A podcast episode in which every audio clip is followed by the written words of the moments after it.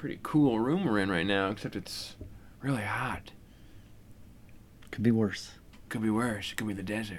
Also, I think one thing that helps the temperature of this place is that Django's not in state. Yeah, he's not. He's not heating up the place. It's Um, Cajun heat.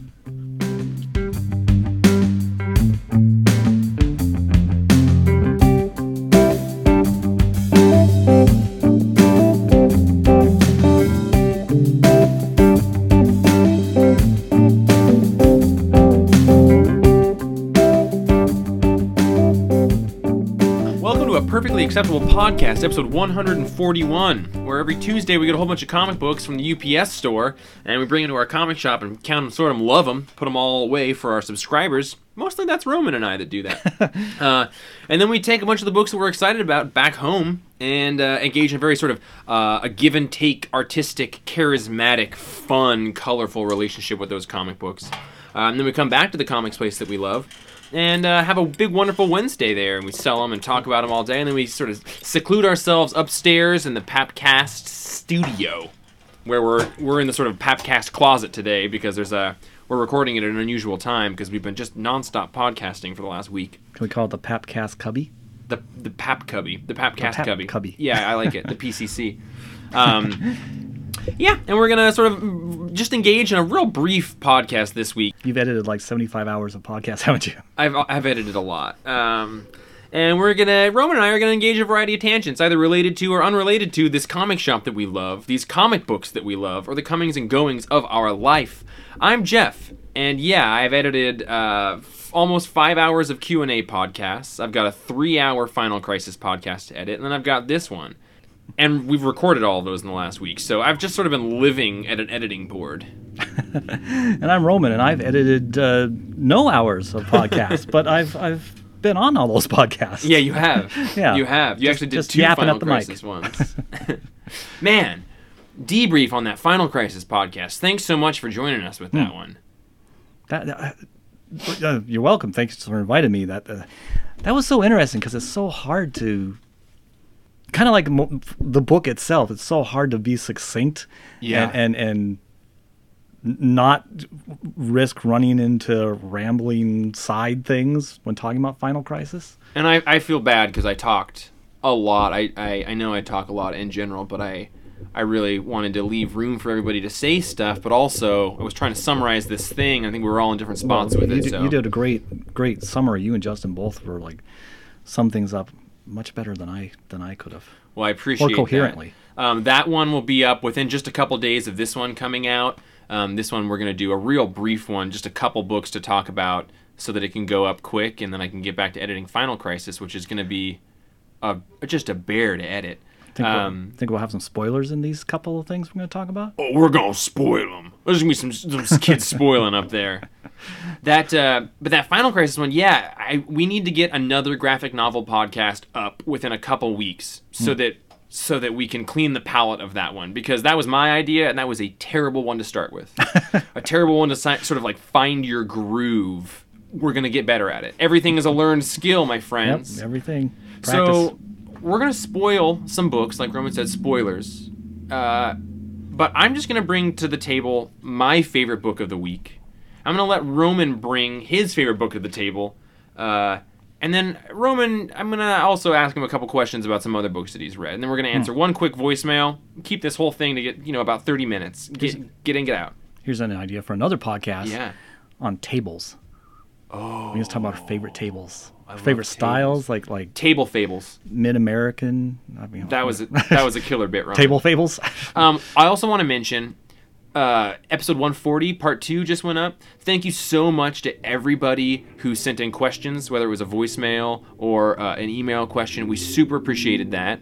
There were a couple emails that came in either late or to an alternative email address. The so we've got a couple emails left. If you sent a question in and you didn't hear it on the show, it is not that it was a bad question. It was that we were running long and we we had so much fun.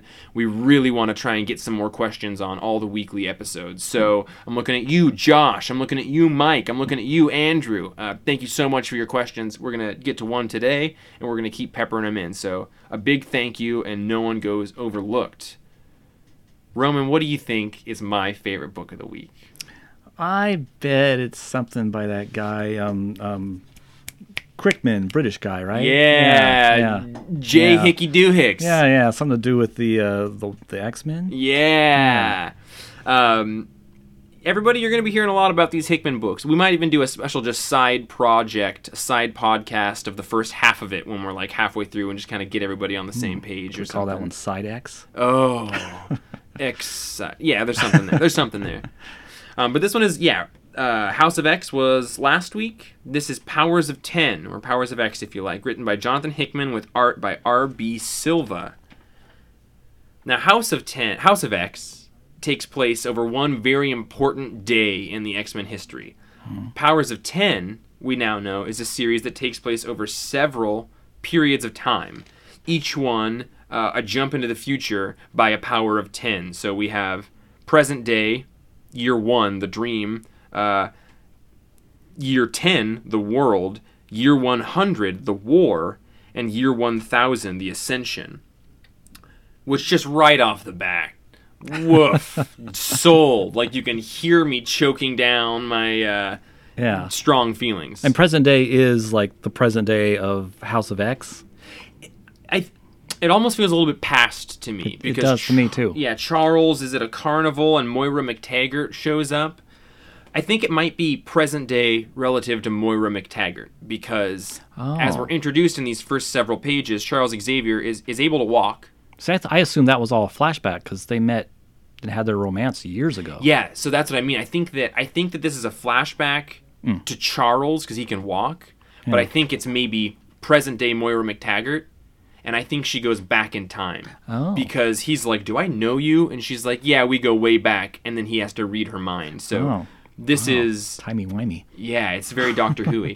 So this is um, definitely uh, Moira McTaggart, either from the future or knowing more than than Charles does, and she's gone back in time, or maybe it's present day and Charles has had his mind messed up or something. Who, who knows? But that's sort of our present day thing. Um, and then we uh, jump. then we get this moment where, sorry, do we know one another? She says, "Oh yeah, we go back quite a ways. Who are you? Why don't you read my mind, Charles? Read my mind and see." And then he looks at her and he has a startled expression on his face. And he says, "Ah," and we know from the previews that that page is labeled as the most important moment in X Men history, and we don't know why yet. Nimrod is a big part and this crazy red alien, and they take the person that they captured and they give her a quote unquote bath where they stick her in some liquid to try and she's a robot cleaning out some servos or something. And then we uh, see our, our escaped people, and they go through the the black Krakoan seed to the nowhere hub, and it's upside down, and it's this dark area. But we get a crew who's waiting for him to return, and who is it? Spoilers it looks like Magneto, Wolverine, some type of Groot variation, and mm-hmm. some type of Zorn variation that we saw in House of X number one. And they say, Did you get it? And they say, We got it. And then Wolvie says, All right, then follow me. The old man's waiting. And we get no closure on who that old man is. And then amongst that issue, we get some awesome double page info dump, Hickman style. I'm talking about things like three pages on the futuristic sinister based mr sinister based cloning and uh, genetic experiment mutant species that we had and we're hanging out with the colossus magic hybrid and what we realize is that they've combined the alleles from quentin quires telepathy illyana rasputin's abilities got kitty pryde laura kinney uh, and, they've combined the, the mutant attributes of several mutants into these one mutants and we Yeah, and I forget what they call those. Um, chimeras oh yeah, yeah, chimeras. Yeah, and I really like that concept and the fact they genetically created some these red nightcrawler-looking people, except they were bred kind of to be non-aggressive. So like the one we meet, I mean, his teammates kind of disrespect him and and um, are resentful toward him because he has no aggression. So he then they regard him as a coward. But you know he can't help it. That's he's a total the pacifist. way he was programmed. I mean, Yeah, he's like, I wish I could Yeah. trade myself for the person that got captured. And, you know, our Yeah. Rasputin character is like, yeah, I, I wish you could have yeah, also. I really like that tension there. what I also really like with this chimera cloning thing that we're learning, and these info dumps are coming from 100 years in the future, is that in the last 100 years, there's been four generations of clones that Mr. Sinister has been manipulating and combining DNA for. And as these generations continued, there was an increasing rate of the chimeras having a defect that would prevent them from being controllable. And in generation one, it was 0.3%, generation two, 1.2%, generation three, 9.4, but by generation four, 62.3. And we get these little side things about how there was this great human mutant machine war on Mars and X amount of the population was lost. And we, we hear about, you know, the kennel where they were breeding these folks and where the surviving mutants are. Roman, what'd you think Oh, of man. this? um, I like House of X a little more, but this blew me away in different ways. Hick- Hickman's so good. These info dumps. I was worried I was, I was how. Uh, Let me back up. I was worried I'd have a little trouble maybe with the time jumps, but no trouble at all. I mean, Yeah. I love that device of of powers of X. Yeah. that is cool. Um, the history he hints at there in the info dumps is so cool that at one point, you know, mutants were almost wiped out. Then I think whatever this war was happened, and then humans are pretty much almost wiped out, except for in the preserve. And mutants have, I mean, they're all over the place, all over the earth. There's a colony, I think, in Kree space, and Yeah. there's like colonies around and stuff. Um, it's it's an amazing thing, and the stuff with the genetics and the engineering, um, the Mister Sinister engineering stuff. Nimrod Oh. was cool. I never thought Nimrod was cool.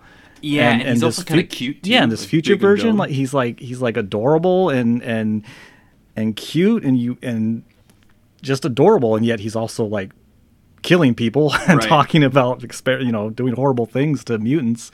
I love how well Jonathan Hickman can humanize the cold, objective aspects of brilliance. Like, Yeah. even in House of X, like when Magneto was like this sort of totalitarian, evil guy, but he was doing it in a dignified way. Like, I think Jonathan Hickman can dignify the the bad parts of personality. He can hmm. dignify evil and brilliance better than just about any writer that I know of. I love the fact that we spoiler Magneto when we see him in the future.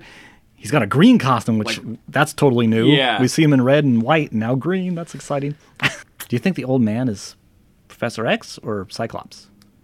Yeah, that's a great. I didn't think about Cyclops. I don't know if it's Charles, but I, I Yeah. love that cliffhanger.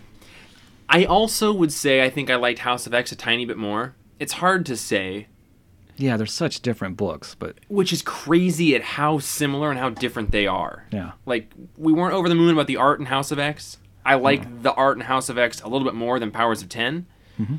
But they're doing a fantastic job of making it almost look like the same artist. I don't know if the same inker and colors is working together, but it looks almost seamless. Yeah, yeah, which is which is very, and and I and I felt the same way, and I don't even remember who the artist is. You said it was R.B. Silva on this. Yeah. Okay. Um, what I really am loving is that this one I don't think could have functioned as the first issue quite as well. It is. In reading House of X, I was anticipating where the story was going.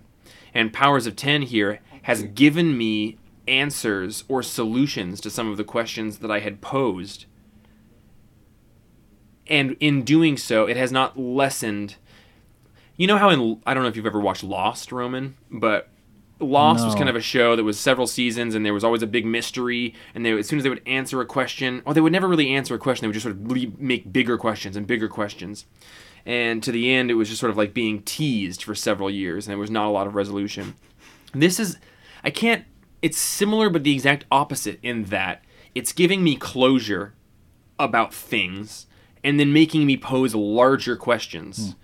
But the larger questions that it's giving me i feel like I'm more informed in posing these new questions so like he's doing that give and take of mystery and exposition hmm. in a masterful way Yeah. Yeah. Yeah. And I love, and that's what I love about these text pieces, which at first, like just flipping through, it looks like a, like it might be a chore to read them. Don't think that. Don't give into that, that instinct because there's so much great inform- story information in those that would take, you know, like three issues to explain that whole like center spread thing he, he does there with the genetics and Mr. Sinister's program and all that. i'm so in agreement like it is it is issues of information Yeah. and it's oh it's so good and now i just want to know how he's gonna explain those things in house of x and oh i'm i'm so excited by it it makes me so excited like it's giving more information, but I like I've read this twice now. All I want to read it again. I want to read House of X again. Like I've never had like truly in the 6 years that I've been working here, I've never had a book make me want to read it over and over again except for Pax Americana by Grant Morrison. That that's one that you can read over and over again, but this is uh oh, it's just all I want to do. It's all I'm thinking about. I love it so much. I know it's it's so intriguing. I mean, I mean, So check this out. Uh, our awesome listener Dino brought up uh, how one of these infodumps talks about where the surviving mutants are. There's a colony called Benevolence in the Shi'ar homeworld that's got almost 8,000 people. There's a second place in the Shi'ar homeworld called Chandalar that's got almost 2,000 people. And then there's Asteroid K, which has eight surviving people. And as I was just doing my second read through on it, the image for that is an island with a tree. You know what that makes me think of? What? Makes me think of Jonathan Hickman's Avengers run when Captain America was being shot forward through time. It was right before Secret Wars. There was this thing where he kept kind of like showing up in a time and then he would disappear and then he would go like 100 years in the future. He went to the very end of time and at the very end of time, he was on this floating island with like Franklin Richards and a tree and that tree was Groot. And I wonder if oh, Asteroid K Oh, man. is that island at the end of time where only eight people are because there's also this mutant when we see green cycle or green magneto and wolverine that looks like groot yeah, yeah. so i Like, an, wonder like an older, bigger, mutated Groot. yeah so i wonder if he's sort of doing that thing Wow. where he's referencing and i don't know if that's what it is because it's just a very vague image uh, a glyph that looks like an island with a tree but it made me think of that hickman island with a tree in his avengers run right before secret wars Boy, that would be cool. And, and I didn't remember that. Uh, it all made me think of well, I figured the K must be for Krakoa, but Yeah. the tree made me think of the world Ig- Yggdrasil, the world tree. yeah which could uh, they could all fit together. So here's a question. I don't know a ton about X Men history. I've read a fair number of things, but it's sort of there. It's all over the place. I haven't read a, a conceptual history. What's Asteroid M? that was Magneto's. At one point, he had he had his base on an asteroid, um, kind of in orbit around Earth. I forget. It was I think it was before Claremont and Byrne's run, um, and Austin's run. So, I don't. I think it's maybe something that popped up during Neal Adams when he was the artist on Okay. it. So, late '60s, early '70s. And So it- yeah, I, I agree. I, I liked House of X a tiny bit more, but I liked this one in a really different way. I love the the world that he's alluding to. I love the time jumps and. Hickman's very good at it. He did it with New Avengers and Avengers. He did it with Fantastic Four and FF. He's so good at having multiple books work in concert with one another. And this one blows me away. It's it's my own personal 10. I couldn't be more excited to be reading it. Mm. I, it's yeah, it's just a it's Jeff, Jeff and Roman sushi shop. Come and have clams. But uh, it's but I think that you know the art isn't perfect. It's totally fine. It doesn't detract. So I think the objective part of my brain wants to say 8.5, but the me part of it is saying hmm. 10, and that's I sort of always wrestle with those two spots. But I, I'm writing this book at a 10. I I don't buy issues. I wait to buy really expensive, dumb hardcovers. It's when I started working here, I had to say I, I can't collect a hundred thousand boxes of comics. Yeah. I have three copies of House of X with different covers, and I have three copies of Powers of Ten with different covers. Like I am fanboyed out. Did you even get the action figure cover? No, Okay, I didn't think so. I, th- I didn't think you liked that one. no, I didn't. None I of us just- like that one. Yeah, I took that one because no one wants it.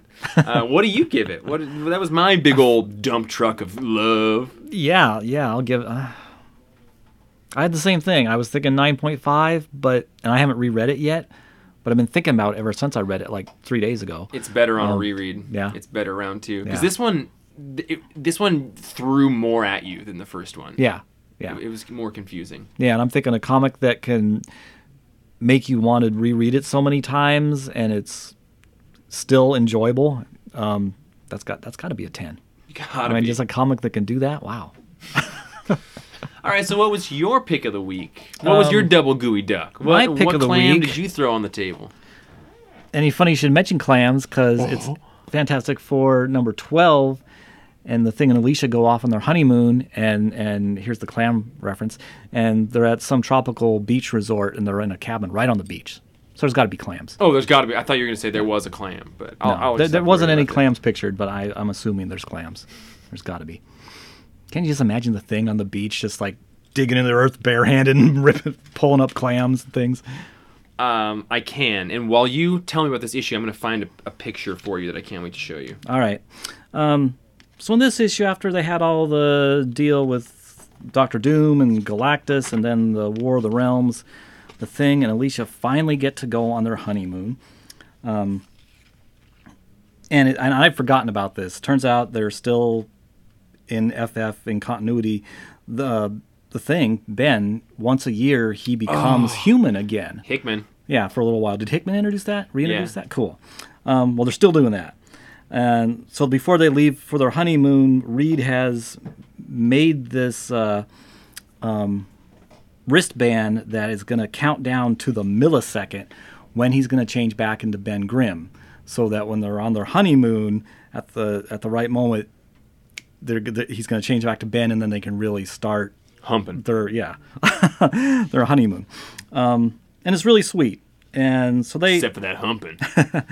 so they fly out and there's some great there's just some great ben grimm moments they're flying off in the fantastic car and and uh and and and johnny calls out don't do anything i wouldn't do and ben yells back what like marry a Skrull and and the rest of the family standing behind johnny laughing and and he's like hey that's not funny anymore it's getting old and it's actually a little hurtful it is because didn't Johnny marry that same woman as a Skrull? yeah Yeah. yeah he thought it really was alicia Deep cut. yeah, it led to strife. Um, so they go off on their honeymoon. There's just so many great. I love Ben Grimm. He's one of my favorite characters. Oh, Roman. Man, we got a reprint of This Man, This Monster in Ah. relatively early in my career here, and you said, Jeff, go over there and read that, and I did. uh, Roman is my Ben Grimm. One of the best stories. Oh, uh, but there's so many great Ben Grimm moments. They go to their little beachfront cabin, and he gives the the porter whatever is waiting for a tip, and Ben finally realizes what he's waiting for, and he's, he's like, he's like, "Here you go, kid," and he gives him a, a a signed, a pre-signed photo of himself, and look and look at this photo. It's Ben, and he's lowering his his shades, looking over his Oh. shades, looking all cool. Oh, gosh. yeah. That hip, hip and Alicia rocks. lambast him and everything, and he's like, "Hey, those go for like sixty bucks on eBay." And there's there's such sweet romantic moments in this. Um, they're talking, they're walking down the beach that night and talking about his nervousness about becoming human, even though she's known him as a human being before. But there's a storyline a long time ago where he was worried that Alicia only loved him as the thing. That if he became human, she wouldn't like him because he wouldn't be strong anymore and, and unique. Who wrote that?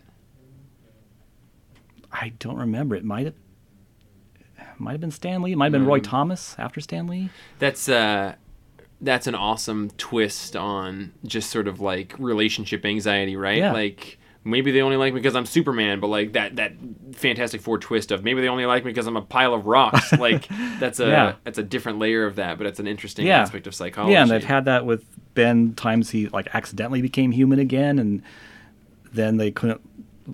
You know, he wasn't useful on the team. He felt, and like the, when they hired Luke Luke Cage to replace him for a while because he wasn't the thing, and he was like, "Uh, screw you guys, you don't need me anymore." And yeah, they make they make a nod to that in here because Reed tells him, "Don't worry about us. You know, don't don't you know take any signal devices or anything. If if we need muscles, Luke Cage has already said he'll step in. He'll be our fantastic fit. Yeah, You know. I, I, just similar to that, I really like him worrying about being human again because, uh, you know, wedding night, everyone's a virgin before their marriage. No one's ever Yeah. had sex before wedlock. So that um, that fear of like it's my wedding night, it's my honeymoon, I'm gonna have to perform. yeah, You know that both people would exhibit. I love this twist on that. It's like, oh God, like this is actually probably the first time they've had real human humps yeah, maybe. without his Yeah, craggy corn dog. yeah, and and and part of that is they're walking along and he's gonna. I mean, even ask her about that. Well, we're we're well past that part about like like me being a weak human or something, right? Right? And she doesn't say anything, and then she tells him that she asks him about the wedding ring because Reed also made that made Ben a like titanium vibranium wedding ring so that he doesn't have to take it off to go into fighting. It can withstand any, oh, whoever he Oh, That's so awesome. But because it's vibranium, it doesn't change size. Like if he becomes human again, and he's mm-hmm. worried, well, I can't wear it when I'm Ben Grimm. And she says, "Good." And he's like, "Why is that?" And she gets down on her on one knee, and she re-proposes to him, gives him a ring that'll fit him as when he's Ben Grimm. Oh. Yeah, this is this is making me tear up. And and he's like, and she just gives him the speech. Oh, you know, I just want to be with you, no matter what form you're in, no matter who you are. I want to be with you, have a family with you, and and she gives him this ring that'll fit him as Ben. And he's speechless, and it's just beautiful. Dude, I'm borderline tearing up. I love hearing that. It's so sweet. So, you know, characters getting married in comic books uh, is always a thing you take with a grain of salt. Like when Batman or Catwoman were going to get married, or something. Like you have these permanent characters; they're always going to exist within the same age. So marriage is an in- introduction of change that can't really exist. But Ben Grimm, the thing to me seems like a character that that could exist for a long time. Yeah, You know, like he's in the Fantastic Four. Marriage is a component of that series as it is. yeah, Uh, he's not. He's an A-list character, but he's not like the kids aren't coming in to make sure they're getting their Ben Grimm drama, right? yeah. There's actually a sense of hope that I have. Like there, I guess I dismiss hope for relationships within comics to a certain extent because it's all gonna fall apart. Maybe I'm just setting myself up for disaster, but I, I'm actually allowing myself to have faith in this relationship, Yeah. and I liked that. I like that too. And for the long, you know, back when during the original Secret Wars, when Ben went off into space and people didn't know it, that's why Alicia and Johnny hooked up. Johnny thought um, because they all thought Ben was gone. Well, he was gone. Um, that still makes me like Johnny less. Yeah, and and yeah, and just and it was so disappointing. I remember as a kid because I was like, "Oh, Alicia, what are you doing?" And Yeah. so yeah, I, I like that hope too that these two are always going to come back together. Now they're together like officially, and and it's going to last. So this was written by Dan Slott. Yeah, Good for him. yeah. This is my favorite issue, of his FF so far. So then, so then, like a mo- like a Godzilla, the a monster shows up. It's the Hulk, um, and his eyes are red. Don't know why his eyes are red, but he wants to fight the thing, and the and the thing's like, you know, I don't need to prove anything to you. Fine, you're the strongest there is. Are we done now? You know, go away. Um, and the Hulk's like, no, I'm, I'm going to kill you. And it turns out he he's being controlled by the puppet master, who is Alicia's father. Who we saw some stuff with from Yeah. that pre-wedding issue. Yeah, yeah, and he and he's always been against Ben being involved with his daughter, and so he's gonna like destroy their honeymoon, destroy Ben, and and his wrist thing is counting down. Every now and then, a panel zooms in on it, and it's like like a minute and a half left or something. So the Hulk attacks him. Oh, They have a great Hulk thing battle, partly being so great because the thing's just trying to stop it and trying to warn people get out of the way and everything, um, and trying to re- trying to not get in a fight, and and they get in a fight, and he's worried about Alicia. She gets trapped in rubble, all this stuff. Finally, at the the end, and this great panel, this final panel is in a great thing line. He's like, "Fine, I got all the time in the world," and and his timer has 52 seconds left before he becomes Ben Grimm, and he's still like, "I got all the time in the world. Put him up, Buttercup," and he's gonna fight the Hulk. every aspect of that um, impresses me about Dan Slott's writing. That Yeah. that I saw this cover and I was like, all right, the Hulk versus the Thing, like that's whatever, sure, Dan Slott, whatever. But that level of tension, like bringing in the Hickman aspect of him turning into a human. And then making it like they only get one chance a year to get to be humans together, and this is around their wedding. It would be awesome if they could hang out together. Yeah. And then having the Hulk be a part of that and fuck it, like is actually a moment of tension um, that that there wasn't tension to me before that. And, Yeah. and that's that's beautiful. love it, love it, love it, love it. Yeah, I definitely give this FF a 10. You give it a ten? Oh, get yeah. that geoduck on my counter here. I'm gonna chop that thing up for some sushi rolls. um, what I would really love to hear about, uh, in addition, and I can't wait to read that. That's gonna be. I'm looking forward to it. Um, I've been at the editing board for days now, um, and I'm just afraid to send out the Final Crisis one because we look like monsters. but uh, but Marvels had an epilogue, so they've been Oh, doing yeah. an annotated re-release of Marvels. Kurt Busiek and Alec Ro- Alex Ross. Alex Ross doesn't do interior arts that often. No. Um, that's one of the few series he did interiors for. So they re-released it with annotations by Kurt Busiek, and then they released an epilogue, which has 18 brand new pages of Alex Ross interior art written by Kurt Busiek. That doesn't happen. No, and originally they, I guess they intended this to be a um, an add-on to one of the graphic novel collections, and then and I, I forget. I just read in the text piece and back here, either an editor or maybe Alex Ross himself or somebody said, you know, I feel kind of bad about sticking this in a in a forcing people to buy like another reprint collection of Marvels just to get our new eight pages. I mean, they're great pages, but what if we did it as a comic instead? and it'll be collected later with Marvels, the annotated Marvels. But this way, you know, people don't have to. It's not the only way they can get it. it is to buy another right. hardcover.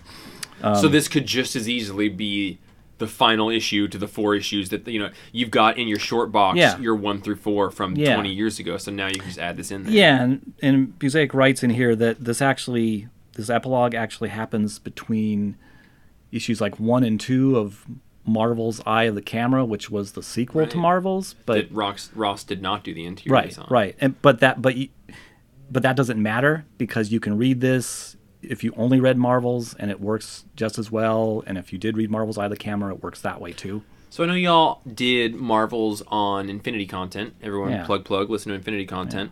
Um, I've never finished it. I've never finished Oh. the final issue of that series. Where does that series end?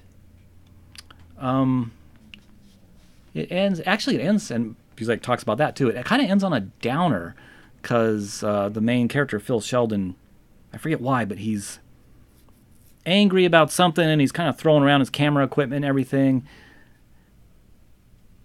And that's kind of where his dramatic story ends and then i think after that there's a final scene where him or maybe it's before that i can't quite remember there's a scene with him and his wife are talking to like a little neighborhood kid whose name is danny ketch. So it was a Ooh, Ghost nod to the, the 90s Ghost Rider when this came out. And here they mention how, yeah, that's kind of. That works, but it's not as cool as we thought it was back then. Because No, nowadays nobody cares about Danny Yeah, in the '90s though, like Wizard magazine Yeah. coming out, Ghost Rider was one of the most popular characters coming out. yeah, so. he, was he was like second only to Deadpool back then oh, in well, terms yeah, of yeah. cool tough Well, characters. you know what's funny is I've been. Um, I want to plug the YouTube and podcast channel Cartoonist Kayfabe that Ed Piskor and Tom Scioli and Jim Rugg do. But one component of their podcast and videos is they go through old issues of Wizard magazine. And it's so funny, even in the like '93 like no one really gave a shit about Deadpool. Like uh, New Mutants '87 is worth a ton of money according to Wizard in the '90s, and New Mutants '98 is worth nothing. So like you compare like Cable's first appearance versus Deadpool's new appearance, uh, first appearance. It's it's very funny that Deadpool really did creep up. Uh, it took a long time for him to, to show yeah, up, but yeah, because yeah, I remember the 90s. I mean, we still all thought of Deadpool's oh, he's just Marvel's joke ripoff of Deathstroke. Who Yeah. cares? um, so then what was Oh. this Marvels epilogue? Where Um, did this take place? What was it about? Uh, well, it's it's actually only eight pages. Um, Jesus, I thought it was 18. Eight's tough. No, because half this book is actually just an interview with Busiek and, and Ross, and which is also really good. Um, it takes place actually during the the beginning events of X Men number ninety eight, Okay. and it's at Rockefeller Center, and it's actually a lot of his drawings are based on like th- this page is based on the splash page of that issue of X Men. You know, it's really interesting because Ed Piskor's X Men Grand Design has a reference to that exact same panel. Oh, and cool. It's got the tree done in the same way and everything. Yeah, that's awesome. And yeah, he even and I thought Ross did this on his own, but actually the cameos in here are were actually done in that issue of X Men '98. No way. yeah, there's Nick Fury and the Contessa and and uh, various X characters here.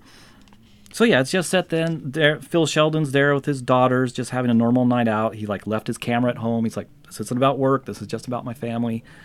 Um, and the story is about the daughters for the first time. There, there's turns out the X Men are there incognito because Cyclops and uh, Jean, I think, are up in this building doing something. I forget what Humping. Um, and Sentinels show up and start trying to go after them, and all these people start freaking at the bottom. So the X Men and Banshee and this is in the original comic, somehow using his power like screams and his clothes fly off and he's wearing his costume underneath. I, mean, I don't know what happens when you scream, Roman, but I become nudie. Yeah, but not in a, not in a good way. I don't have this cool co- wind costume. So yeah, they're there, and the daughters for the first time see like get to experience kind of what their father has always done in his photojournalism career, and- they're asking him at the end of this story, like, "Is this what it's like?" I mean, because they both want to like. They don't want to leave. They want to see like the conclusion of everything. The cops show up, just anything they can, because like they're standing there and like, "What's going on?" And Banshee takes off, and Wolverine grabs his leg so he can fly up with him. And then the woman standing next to them is Ororo, and mm. and she calls down the lightning and transforms, and they're both like, "Holy crap!" And and nobody knows who they are because these are like pretty new. Most of these characters. Oh yeah, yeah, yeah. Ninety-eight yeah. is not far off from Giant Size X Men number one. Yeah, yeah. And Banshee had been around before as a villain, but nobody had ever seen Storm before, so she's brand new. And they're like, "Who are these people?"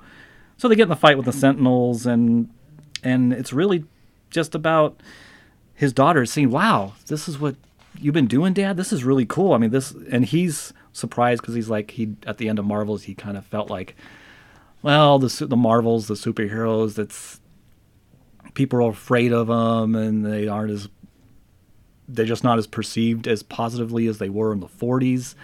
Uh, and then he sees his his daughters being so excited by them, and Nova shows up for like Busiek writes this is like in his during his first issue basically, um, and he sees how his daughters regard them so positively and and so and they're inspired by them, and they're both taking pictures with their little like cheapo cameras. Oof, I need to see that double-page spread. Yeah, this is just when they they're asking Dad about his work, and he's this is his memories. He's like, yeah, this is what it's mostly been like. I mean, it's news; people need to hear about it, but also just the the wonder and the heh, marvel of all, all of these things going on. So it's inspirational for him and the daughters, and kind of like, in some ways, but the look on his face kind of renews his his hope. Well, I think that's really cool that that exists that way because I've always heard that Marvels is kind of a downer. And more than a history of the Marvel Universe, it is more the cataloging of a human being, a, a non powered person's Yeah. history of being exposed to them. I think it's really cool to sort of put an epilogue out there that ends on a positive note and sort of does like that. That's well, Kurt Busiek is is brilliant. He's so. What do you give it? A ten, Nice. Yeah. Roman, and oh, my only eight page tenor. I uh, I love that you believe that the people deserve geoducks. Gooey I ducks. love that you believe Geoducks for all. Geoducks for all. I want a shirt that says that. Roman is period. geoducks for all. Um, oh my gosh, uh, we were gonna answer what? Josh's question this week. We're actually gonna wait a week until we get some more people on board for that one. So. I'm going to answer a portion of Andrew Carlson's questions he had sent in for our 140th issue or episode. We're not a comic. We're a, we're a podcast. Uh, thank you so much, Andrew. Again, Audio issues. Issues. thank you so much to everyone who sent the, pic- the the questions in. We had a blast. There was not a single one that, that was not a wonderful to answer. And No. um, Wasn't a dry eye in the house. so, Andrew, thank you so much. Uh, the, your your first question is: What is the most memorable or impactful comic you read as a child? I'm thinking of this in terms of either what made you get really into comics or what just helped you shape you as a person. And then a sub question is: I guess I'll just ask it: What made you get into comics? So, what made you get into comics, and what was that first issue? What was that first memorable, impactful moment as a kid where uh, you got sort of what was that first that first thing? You think about it for a second. I'm gonna do mine because I have them pretty readily available. Okay. Um, man, my dad was really into superheroes. My dad was an artist, and when he was young, probably in his 20s, he won an art competition where he got to go have lunch with Jack Kirby.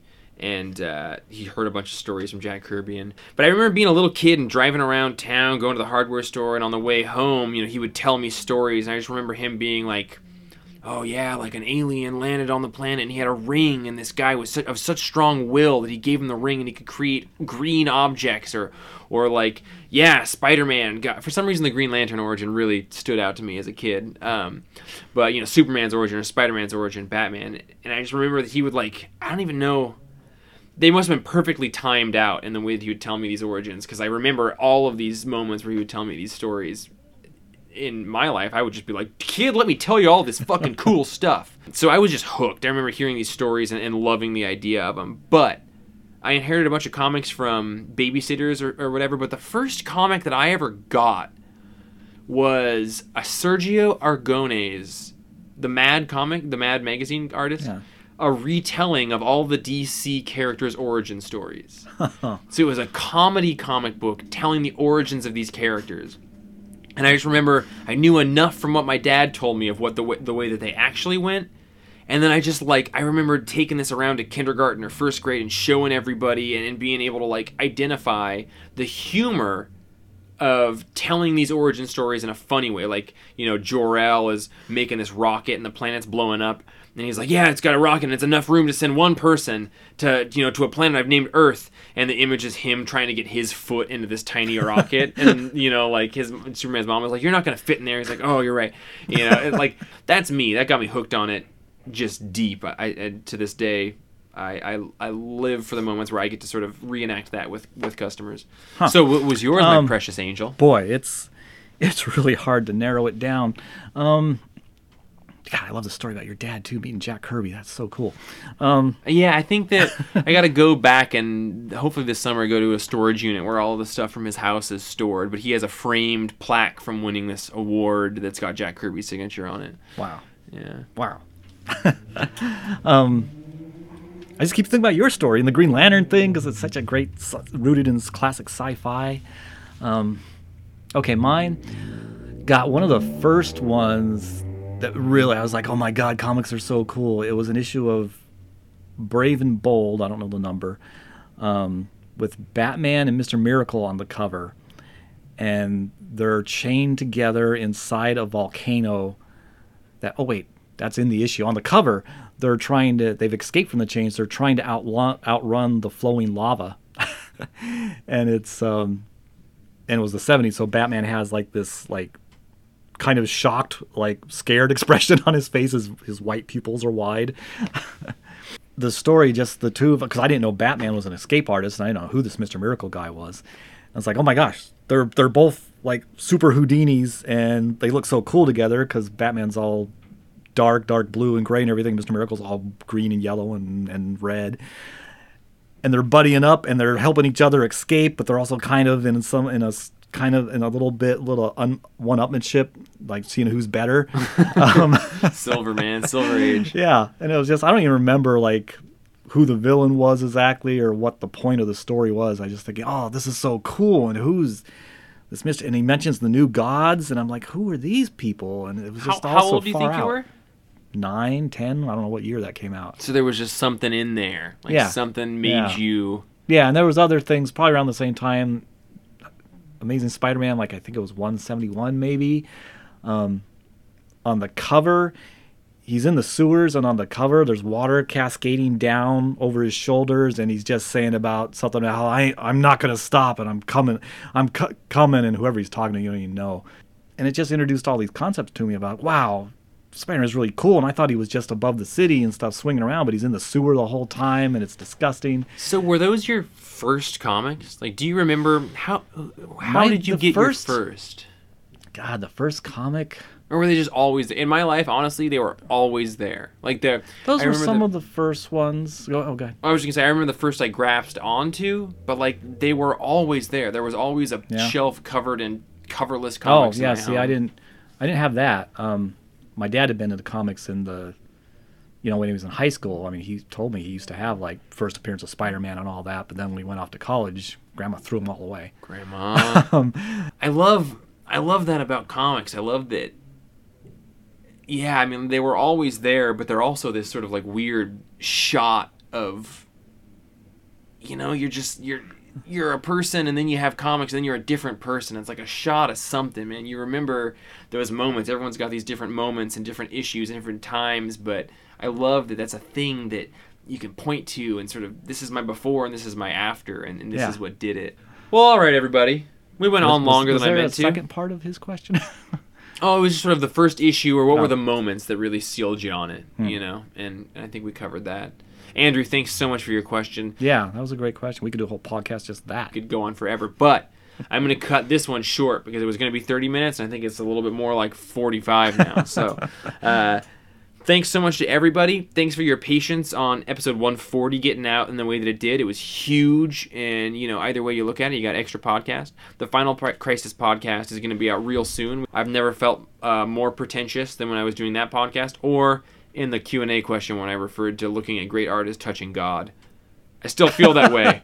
I'm still embarrassed. That that's nah, the term don't that be always comes embarrassed. to No, mind. no. Thanks for listening. Uh, thanks for asking the questions. Thanks for coming into our store.